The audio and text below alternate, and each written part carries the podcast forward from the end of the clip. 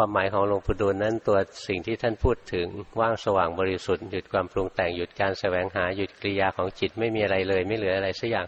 อันนั้นเป็นอริยผลเป็นลักษณะของจิตที่เป็นผลแล้ว ไม่ใช่เหตุ สิ่งที่พวกเราต้องทำคือทำเหตุไม่ใช่ทำผล ผลเป็นเองทำเหตุให้ได้แล้วผลเป็นเอง ไม่มีใครทำอริยผลให้เกิดได้นะ สิ่งที่ทำให้อริยผลเกิดขึ้นคืออริยมรรค เมื่อเราทำเหตุ ถ้าทำเหตุได้เราทำเหตุฝ่ายเกิด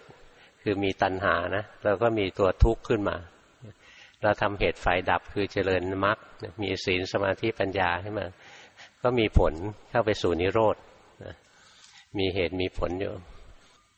ถ้าเข้าถึงนิโรธเต็มภูมินั้นก็จะไปสัมผัสพระนิพพานเต็มภูมิตัวนี้ไม่มีเกิดไม่มีดับไม่มีตาย ไม่มีตั้งต้น ไม่มีจุติไม่มีอุบัติ ไม่มีความเคลื่อนไหวไปมาส่งไปส่งมา ไม่มีพระอาทิตย์พระจันทร์ ไม่มีฌานสมาบัติไม่มีอะไร แต่มีอยู่ มีความสงบ มีความสันติ มีความสุข เป็นบรมสุขก็ไม่มีอะไรเสียดแทงสิ่งเหล่านี้มีอยู่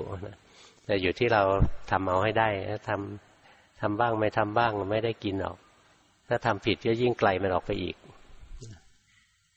ทำผิดแล้วเดินไปคนละทิศคนละทางยิ่งขยันยิ่งหลงไกล